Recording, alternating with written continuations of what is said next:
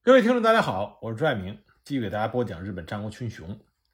上次我们说到，大明朝派出了军队去援助朝鲜，结果呢，第一次平壤之战，祖承训过于轻敌，结果被小西行长打得大败而回，这让大明朝廷极为震动。他们意识到，鸭绿江对面的倭贼并非是原来东南的那种小股倭寇，所以呢。必须要调集主力大军不可。那么这个时候，大明朝最能战的野战部队，当属于辽东名将李如松的部队。可李如松这个时候正率领着主力在宁夏平叛，要想调动李如松的部队入朝，需要一定的时间。所以大明朝决定用谈判的手段，为己方的军事行动争取时间。那么大明朝就派了一个代表去和小西行长。和谈，这个人就叫做沈惟敬。关于沈惟敬，我在另外一个专辑里曾经具体的介绍过。这是一个后世褒贬不一的奇人，他的胆子的确是非常的大。他初次见到小西行长的时候，表现的大义凛然，对着小西行长就是一顿痛斥。那么现在有的人说，当初小西行长被沈惟敬。给忽悠了，所以才答应了停战。这种观点是不对的。实际上，在与明军第一次作战之后，小西行长就已经把明军参战的消息告诉了日本亲朝诸将。那么，日军亲朝的这些军事将领就召开了军事会议。会议的结果是决定在年内从平壤往北的攻击停止，要加强汉城的防御。我们应该清楚的知道，大明朝对于大多数的日本来说是一个庞然大物。既然明军参战了，那么这些日军的军事将领经过了战国多次的征战，都是经验丰富，所以他们意识到明军一定不会善罢甘休，所以他们也需要时间进行战略的调整、部署的变动，并且消化他们已经占有的领地。正是在这样的背景下。小西行长才和沈惟敬各怀鬼胎的坐在那里进行谈判。最终呢，双方商定以五十天为期进行休战，实际上各自重整军备。小西行长还提出了两点要求：一个是恢复日本与明朝之间的通贡之路，但是这个通贡之路必须要经过朝鲜；第二点呢是分割朝鲜半岛，北边归还给朝鲜。南边则划归给日本。那沈维敬就说：“这些事儿我做不了主，必须回去请示朝廷。”小西行长表示理解。双方还商定在平壤城的附近建立起军事停战区。那么协议已定，沈维敬就圆满地完成了任务，回到了辽东。至于小西行长提出来的那两点意见，大明朝根本是不会考虑的。公元一五九三年正月初四，大明朝任命了东征提督李如松，率领四万三千的兵力渡过了鸭绿江。那么，李如松不愧是当时大明朝数得上的有勇有谋的战将。他先想对小西行长进行智取，所以呢，他就率兵来到了肃宁馆，然后通知小西行长要举行所谓的封贡大典。小西行长。也留了一个心眼他先派遣了竹内骑兵卫二十多人前去迎接，结果不料李如松突然下令拿人，日本人一时慌乱，被明军抓获了三人，其余的逃回到小西行长处进行汇报。那么李如松一看没能骗住小西行长，他干脆让沈维敬再去一趟平壤，再次去骗小西行长出城。要换做别人。那就真不敢去了。可沈维敬的确是胆识过人，他再次进入平壤城，面对着暴怒的小西行长，沈维敬又开始了他的忽悠。他把责任全部推给了当天日军的翻译，说是翻译的失误造成了双方的误会，同时又告诉小西行长，大明朝已经派来了册封的使者，要给丰臣秀吉封爵。因为小西行长本身。并不想和大明朝兵戎相见，所以呢，他就又一次相信了沈惟敬的忽悠。正月初六，李如松率兵来到了平壤城下。小西行长以为明军接受了他提出的划界的条件，就派部下夹道迎接，而李如松却布置了将士四万多人，准备入城，一举拿下小西行长。不过，因为出于保密，李如松没有把自己的计划事先告诉手下的官兵，所以当他发出号令要进行进攻的时候，明军一时之间难以反应和理解。而明军的这种混乱，让小西行长的部将看出了破绽，所以他们立刻紧闭城门，上城拒守。李如松的计策功亏一篑，强攻平壤势在必行。当然，李如松为了瓦解守城的日军的军心，在城外竖起了一面大白旗，上面写着“自投旗下者免死”。从双方的装备来说，日军的火枪是优于。明军的火铳，但是呢，日军没有明军威力强大的火炮。当时的明军配备有佛朗机炮、虎蹲炮、灭鲁炮等等各种火炮数百门。从地形来说，平壤是高句丽的古都，朝鲜三都之一，依山傍水，三面是丘陵，一面临江，易守难攻。那么，因为上一次攻打平壤的失败，李如松。非常重视这次作战，他经过实地考察，制定好了攻城计划。他知道据守平壤的是日军部队小西行长所率领的日本第一军团，还有部分的第二军团，这是丰臣秀吉的嫡系部队，装备精良，是日军中战斗力最强的部队之一。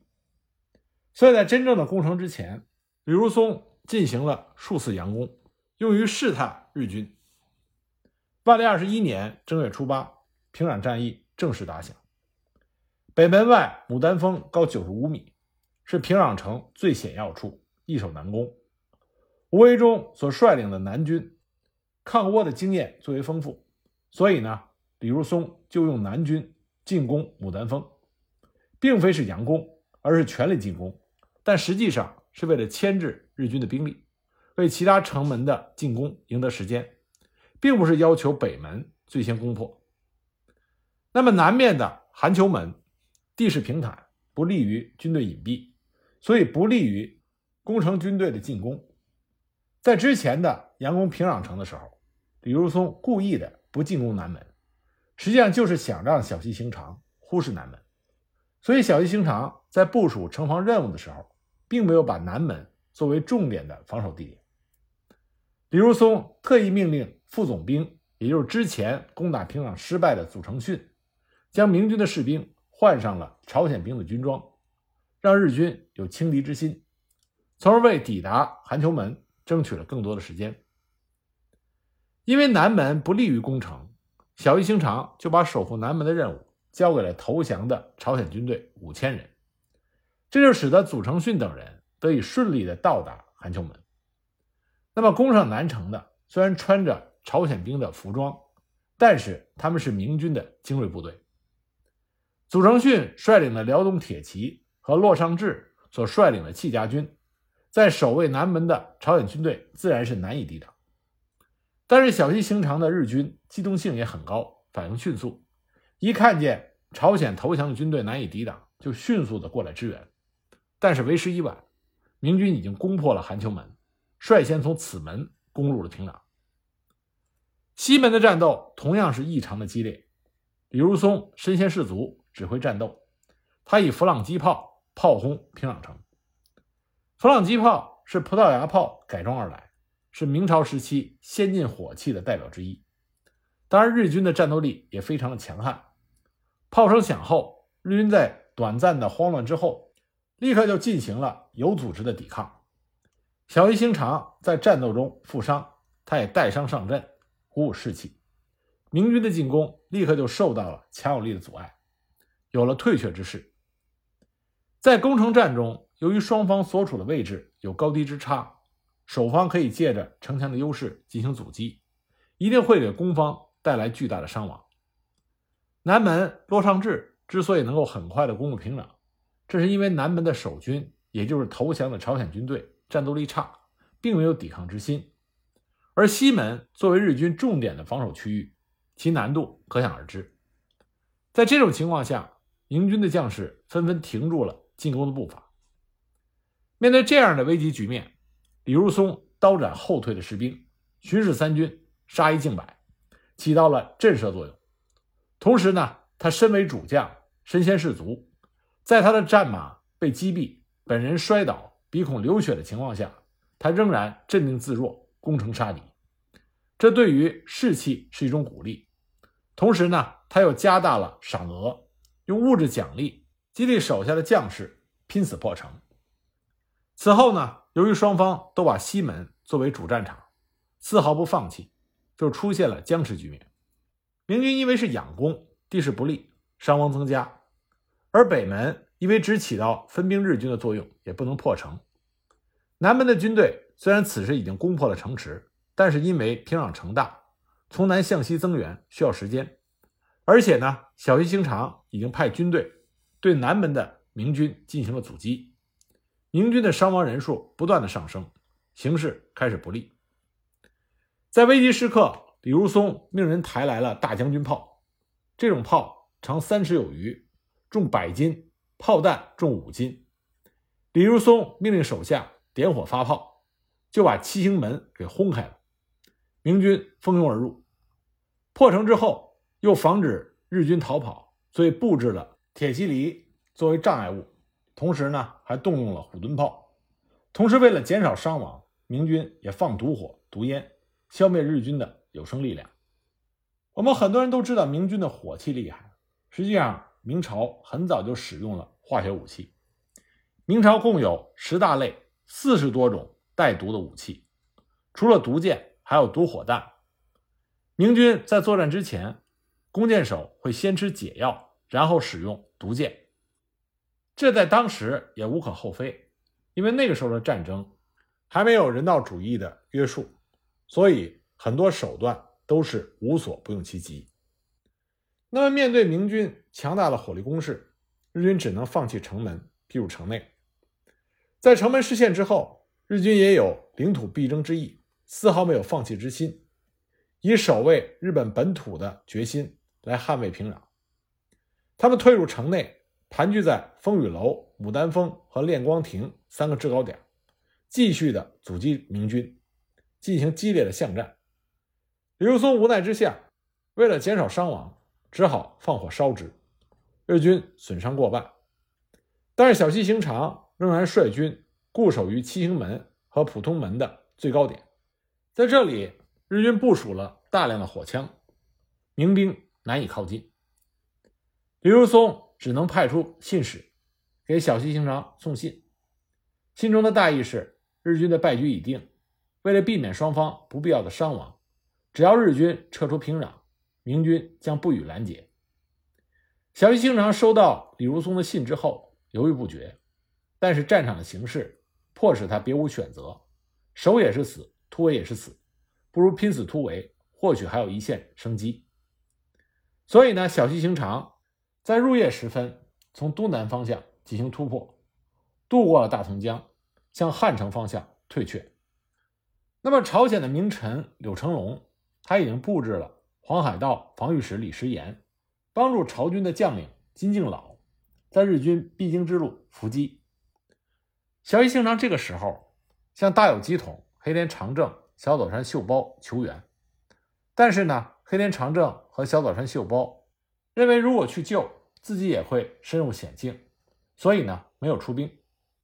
那么大有基统的军中议论不定，志贺亲善认为应该自己先撤退，吉弘统幸认为应该去救援小西行长。可就在这个时候，传来了小西行长战死的误报。大有基统立刻下令撤退，放弃了平壤城南方的凤山城。大有基统的这个举动，直接导致了日军在朝鲜西北部驻军的大混乱。后来，丰臣秀吉痛斥大有基统失态，阵前逃亡，改易处分，把他的领地充公。不过，秀吉的这种处分有过于偏颇之嫌，因为同样没有去援救小西行长的黑田长政。和小早川秀包却没有受到任何的责罚。我们再来看撤退中的小西行长。小西行长他看到身前出现了朝鲜军的身影，他以为又中了李如松的算计，眼见着自己几乎是全军覆没，他悲愤的觉得自己就要战死在朝鲜。幸亏这个时候，黑田家的家臣小河信章杀入了朝鲜军的伏兵重围，救援了小西行长。小河信章其实并不是黑田长政派来的，当时他被派遣。去支援在平壤南方作战的立花宗茂。立花宗茂在得知小西行长被明军大败的消息之后，他立刻发兵去支援小西行长，而小河信章呢，被他派为前锋。其实小河信章当时带的兵力并不多，但是由于朝鲜的伏兵怯敌，将领金敬老居然在敌前撤下了伏兵，不战而退，只有李师延从后面追击日军。斩首了六十多人，不过他也撤退，这才让小西行长逃出了升天。小西行长非常感谢小河信章对他的救援之功，所以之后呢，他说小河信章是日本真正的勇士，并且特意上报给丰臣秀吉，要求对小河信章的嘉奖。不过小河信章因此而受到了领地的封赏，并且得到了回国休假的奖赏。不过，在他欢天喜地返回日本的途中，在对马病死了，享年四十岁。就这样，李如松击败了小西行长，收复了平壤。在战报中，李如松声称小西军团约一万八千人的兵力只剩下五到六千，而小西行长自己的战报则说自己损失了一千五百人而已。这里面两个人都有很大的水分。那么，李如松。在克服平壤之后，又克服了开城，然后兵锋直指汉城，而小西行长遭遇大败，一路向南狂奔，直到龙泉山城。